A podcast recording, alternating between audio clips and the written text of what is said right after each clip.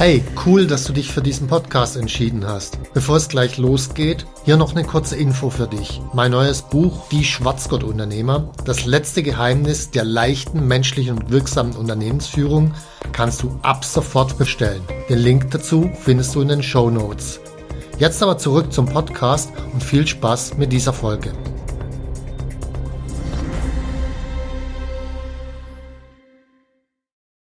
Warum Gefühle im Business unglaublich cool sind.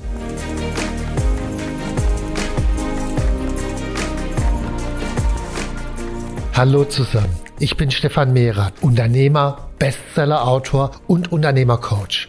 Ich bin davon überzeugt, dass Unternehmersein die geilste Lebensform der Welt ist. In diesem Podcast möchte ich dich, wie meine jährlich über 1000 Seminarteilnehmer, dabei unterstützen, zum besten Unternehmer zu werden, der du sein kannst, zum Schwarzgurt-Unternehmer.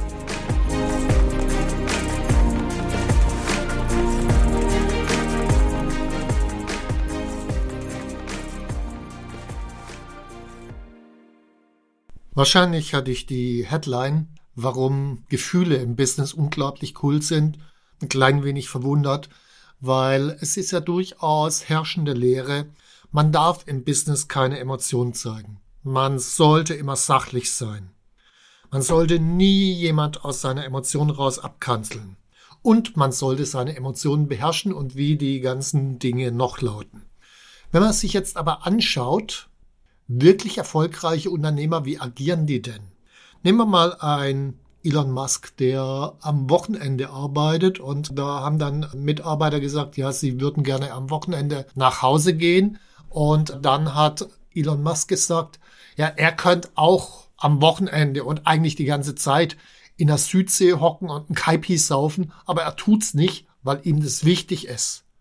So, das wird jetzt nicht in einer neutralen Emotion ausgedrückt worden sein, was er da seinen Mitarbeitern mitteilen wollte, sondern ich vermute mal, da wird ein bisschen Energie und wahrscheinlich auch Wut dahinter gewesen sein. Er reißt sich den Arsch auf und dann gibt's da Leute halt, die das nicht tun.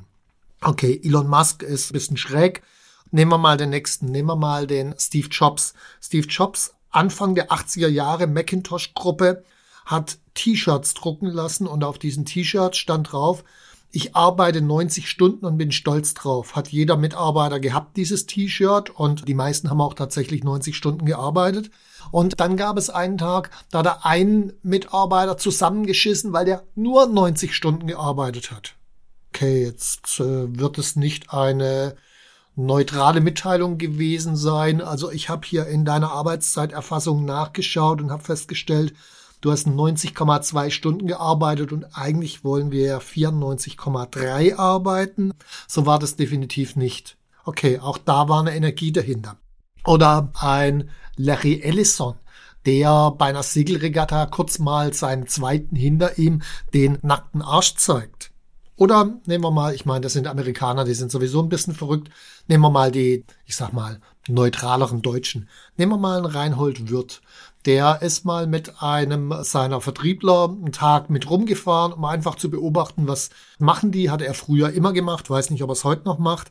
Und äh, dann ist dieser Vertriebler an die Tankstelle gefahren, um zu tanken.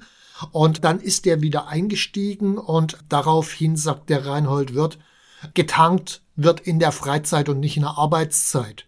Und dann hat er etwas verständnislos geguckt und daraufhin sagt der Reinhold Wirt, naja, wir sind 25.000 Vertriebler. Und wenn jeder nur 10 Minuten am Tag tankt, dann bezahle ich 1000 Vertriebler nur fürs Tanken. Ich glaube nicht, dass, obwohl das mit Zahlen unterlegt war, das eine sehr buchhalterische Aussage vom Reinhold Wirth gewesen ist, sondern da war entsprechende Emotionalität und Power dahinter. Und entsprechend hat sich das auch relativ schnell durchgesetzt und war dann klar in der Firma. Oder nehmen wir welche, denen noch weniger Emotionen zugeschrieben werden, die Albrecht-Brüder, die Aldi gegründet haben. Da gab es eine Situation, soll ein Treffen stattfinden mit den Geschäftsführern. Abends, es war schon Dämmerlicht, äh, die waren schon alle da. Einer der Albrecht-Brüder, ich weiß nicht welcher von beiden es war, spielt auch keine Rolle, kam zur Türe rein, schaut zum Fenster raus, schaut oben an die Decke, macht das Licht aus und sagt, das geht auch noch ohne. Das ist eine sachliche Feststellung erstmal nur. Der Punkt ist, aus welcher Emotion raus kommt diese sachliche Feststellung. Und da ist meine klare Meinung dazu. Natürlich war der stinksauer, natürlich wollte der deutlich machen, hier wird an jeder Stelle gespart. Auch beim Licht. Egal. Und das war ihm so wichtig, dass er das sagen musste und das ist entsprechend emotional, obwohl die Botschaft eine sachliche war, bei den Leuten angekommen. Das heißt, all diese Beispiele, die ich gerade genannt habe, sind letzten Endes hochemotionale Menschen und von der klassischen Führungslehre her betrachtet, machen die eigentlich alles falsch, weil äh, man sollte ja die Emotionen rauslassen aus dem Business und immer schön sachlich sein und nicht seine Wut transparent und deutlich machen. So, das ist die Theorie. Jetzt gucken wir das Ganze mal von der Neurowissenschaft aus an. Von der Neurowissenschaft aus betrachtet ist völlig klar, jeder Mensch ist ein emotionales Wesen, da brauchen wir gar nicht drüber streiten, ist so. Von der Neurowissenschaft aus betrachtet ist auch völlig klar, alle unsere Entscheidungen sind emotional. Und Emotionen sind eine unglaubliche Kraftquelle, sowohl im positiven, wenn wir beispielsweise verliebt sind, als auch im negativen, wenn wir wütend sind. Also Emotionen sind eine Kraftquelle. Heißt also, die Forderung, emotionsfrei zu agieren, ist unmöglich zu erfüllen, weil, naja, jede Entscheidung ist letzten Endes emotional. Wenn ich ohne Emotionen entscheiden soll, geht überhaupt nicht. Also ich kann diese Forderung nicht erfüllen. Das ist eine Forderung, Unmögliches zu leisten und es wird uns zugleich von einer Reihe von Führungslehren als erstrebenswert eingeimpft. So, warum denn eigentlich? Naja, an der Stelle muss man kurz mal hinterfragen, wer bringt uns diese Führungslehren nahe? Und die Antwort ist in nahezu allen Fällen Leute, die in der Führung gescheitert sind und die dann beschlossen haben, jetzt werde ich doch lieber mal Führungstrainer.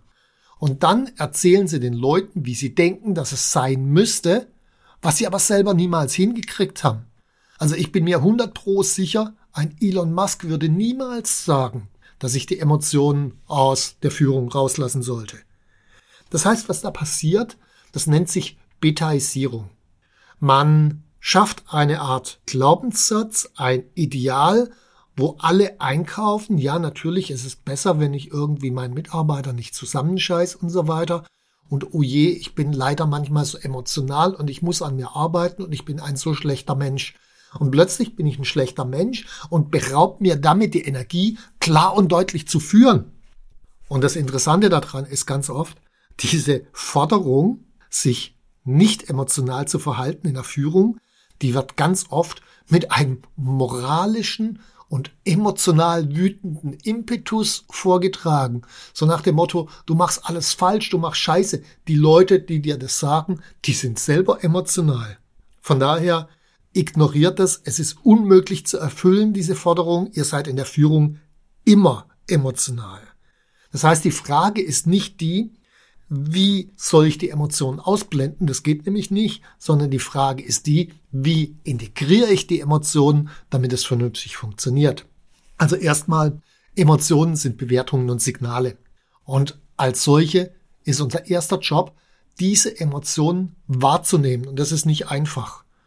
Ich spreche öfters mal mit Unternehmern und ich merke, okay, bei denen ist das Konto leer und die fühlen sich nicht wohl. Und dann frage ich die, ja, sag mal, hast du Angst?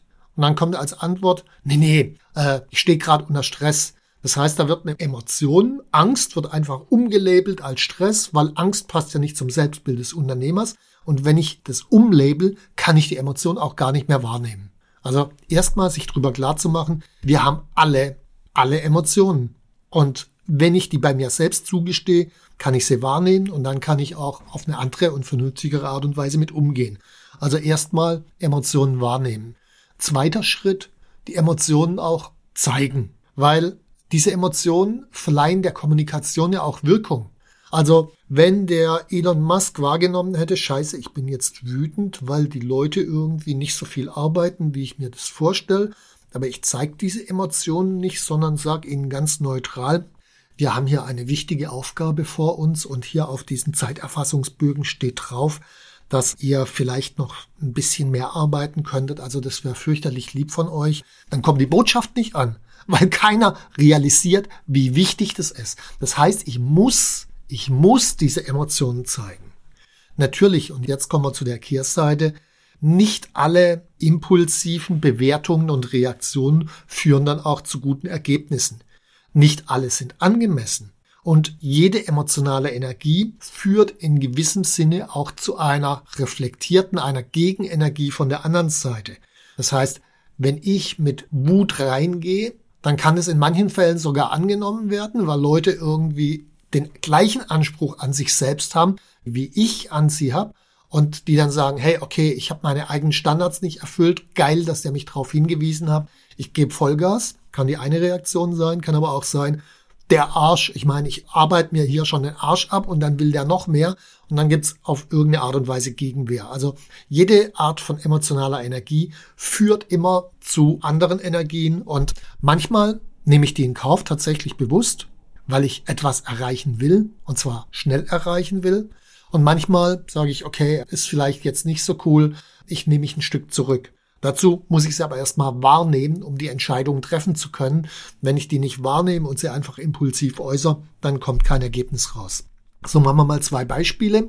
Erstes Beispiel, ich bin wütend, beispielsweise ein Mitarbeiter hat einen Fehler gemacht, dann ist der erste Schritt, ich nehme meine Gefühle wahr, ich bin wütend. Zweiter Schritt, das hat nichts mit dem Mitarbeiter zu tun, sondern mit meinen Erwartungen. Und jetzt aber wichtig, Wut ist eine Energie. Wut ermöglicht einen klaren Umgang, ob ich dem sage, hey, äh, getankt wird in der Freizeit oder was auch immer. Es ermöglicht einen klaren Umgang, eine klare Aussage und die kommt auch an. Im Moment ist es erstmal cool. Die Frage ist natürlich, wie impulsiv oder beherrscht bin ich an dieser Stelle, aber die Wut ganz rausnehmen ist definitiv falsch. So, das ist die kurzfristige Geschichte. Mittelfristig ist die Frage, okay, wodurch entsteht eigentlich meine Wut? Kommt die aus einer Angst oder aus einer Hilflosigkeit? Kommt die aus irgendwelchen Glaubenssätzen? Kommt die aus eigenen Schatten raus? Also wenn ich zum Beispiel erzogen worden bin auf eine absolut leistungsorientierte Art und Weise, dass ich nur dann von meinen Eltern geliebt wurde, wenn ich wirklich Höchstleistung bringe. Und dann hockt da einer rum in meiner Firma, der gerade keine Höchstleistung bringt. Das heißt, der lebt was, was ich mir nicht zu leben gestatte. Dann entsteht daraus natürlich eine Wut. Okay, an dieser Stelle ist es logisch und sinnvoll, auch sich selbst erstmal zu reflektieren und mittel- und langfristig dafür zu sorgen, dass die Gefühle, die in mir entstehen, andere sind. Kurzfristig geht es darum, das Gefühl rauszulassen, wahrzunehmen, rauszulassen, zu steuern. Mittel- und langfristig geht es darum, seine eigenen Gefühle und seine eigene Gefühlserzeugung, wir machen uns die Gefühle ja selbst, zu reflektieren und zu verändern, indem ich an meinen Glaubenssätzen und so weiter arbeite. Gleiches ist zum Beispiel bei Angst. Angenommen, die Kontokorrentlinie von der Bank wird gekürzt, könnte Angst entstehen. So auch da bin ich wieder selbstverantwortlich für meine Gefühle. Im Moment ist erstmal die Angst der Energie. Ich kann die Angst als einen Hinweis liebevoll annehmen. Es ermöglicht einen klaren Umgang. Ich kann Konsequenzen draus ziehen, die Bank wechseln, was weiß ich, was mir dazu einfällt. Und natürlich, die Angst kann zu groß werden und dann zu einer inneren Blockade führen. Dann ist mein Job logischerweise erstmal aus der Angst rauszukommen, indem ich mich auf Dinge konzentriere, für die ich dankbar bin. Einmal um Blocklauf oder was auch immer ich tue, schöne Musik hören, um ein Stück von der Angst runterzukommen. Das ist im Moment. Mittelfristig sollte ich mir auch da wieder die Frage stellen, was erzeugt eigentlich die Angst? Weil das sind ja immer irgendwelche Erwartungen, die ich dann an die Zukunft habe. Die Bank hat die Kontokorrentlinie gekürzt. Oh, dann könnte ich vielleicht jetzt demnächst die Gehälter nicht mehr bezahlen. Und dann müsste ich Insolvenz anmelden. Und wenn ich Insolvenz anmelden muss, das wird ganz schlimm, weil dann habe ich meine ganzen Freunde nicht mehr lieb und ich muss mit meiner Familie unter die Brücke ziehen und das will ich nun überhaupt nicht. Und dann läuft auch meine Familie weg, dann wohne ich allein unter der Brücke und dann bin ich ein Vollversager, dann kann ich mich auch gleich umbringen. Solche Gedankenketten laufen dann oft ab. Ob das jetzt genau die sind, die ich gerade genannt habe, ist ja wurscht. Aber hey, am Anfang ist nur eine Situation, die Bank hat die Kontokorrentlinie gekürzt, fertig. Da ist noch nichts von umbringen. Also alles, was danach kommt, habe ich mir selber zusammengebastelt. Und das sind ja Glaubenssätze dahinter und Wertvorstellungen. Und die kann ich natürlich mittel- und langfristig wieder ändern und damit die Verantwortung für meine Gefühle letzten Endes selbst wieder an mich ranholen. Dann noch ein letzter Punkt zur Integration von Emotionen. Ich bin natürlich als Unternehmer auch verantwortlich für eine positive Energie im Unternehmen. Das heißt, ich bin verantwortlich dafür, das Motiv rüberzubringen, eine Begeisterung rüberzubringen, den Menschen eine Vision zu geben. Ich bin verantwortlich dafür, dass die Menschen mit Freude zur Arbeit kommen. Wichtiger Hinweis, ich bin verantwortlich dafür und die Mitarbeiter sind wiederum auch verantwortlich dafür. Also letzten Endes sind beide verantwortlich. Dann, klar, ich bin dafür verantwortlich, meinen Mitarbeitern Wertschätzung entgegenzubringen. Und dazu muss ich die Wertschätzung auch erstmal fühlen. Wenn ich mir denke, was ist das für ein Vollidiot, dann wird er umgekehrt auch niemals Leistung bringen können. Da kann ich auch so wütend sein, wie ich will. Das wird nicht funktionieren. Also an dieser Stelle, wenn ich mir denke, was ist das für ein Vollidiot, dann gibt es zwei Möglichkeiten. Möglichkeit eins ist, ich ändere meine Haltung zum Mitarbeiter. Möglichkeit zwei ist, ich erkenne, dass ich nicht in der Lage sein werde, diesen Mitarbeiter zu führen und muss ihn vor die Tür setzen, weil ich nicht in der Lage bin, eine positive Haltung gegenüber ihm zu entwickeln. So einfach ist es. Also ich bin verantwortlich für die positive Energie. Wie kann ich diese mittelfristigen Prozesse überhaupt angehen? Da gibt es ein ziemlich einfaches Tool, ist auch in den Show Notes verlinkt. Wir haben das Tool des Selbstgesprächsnotizblock, eines der machtvollsten und am meisten unterschätzten Instrumente meines Erachtens nach. Das dient dem Training der Benennung der Gefühle, der Annahme der Gefühle, der Reflexion der eigenen Gefühle und auch letzten Endes der Veränderung der eigenen Gefühle. Gefühle lassen sich innerhalb von Sekunden wirklich verändern. Und da ist das Selbstgesprächsnotizblock ein ziemlich cooles Tool. Findet im Online-Shop und natürlich auch, um das Ganze noch tiefer anzugehen und etwas zu trainieren, unsere Seminare Führung 1 und Führung 2, auch beide in den Show Notes verlinkt. Ja, wenn dir der Podcast gefallen hat und du für dich was rausnehmen konntest und vor allen Dingen vielleicht jetzt annimmst deine Gefühle und nicht denkst, oh scheiße, ich bin immer so gefühlsbetont. Nee, nimm sie an und nutz sie auch tatsächlich. Wenn dir das gefallen hat, dann empfehle den Podcast einfach weiter. Danke. Tschüss, euer Stefan. Wenn dir mein Podcast gefallen hat, dann abonniere und like ihn doch einfach. Mein Ziel ist, dass du zum besten Unternehmer wirst, der du sein kannst. Zum Schwarzgurt-Unternehmer. Tschüss und bis zum nächsten Mal.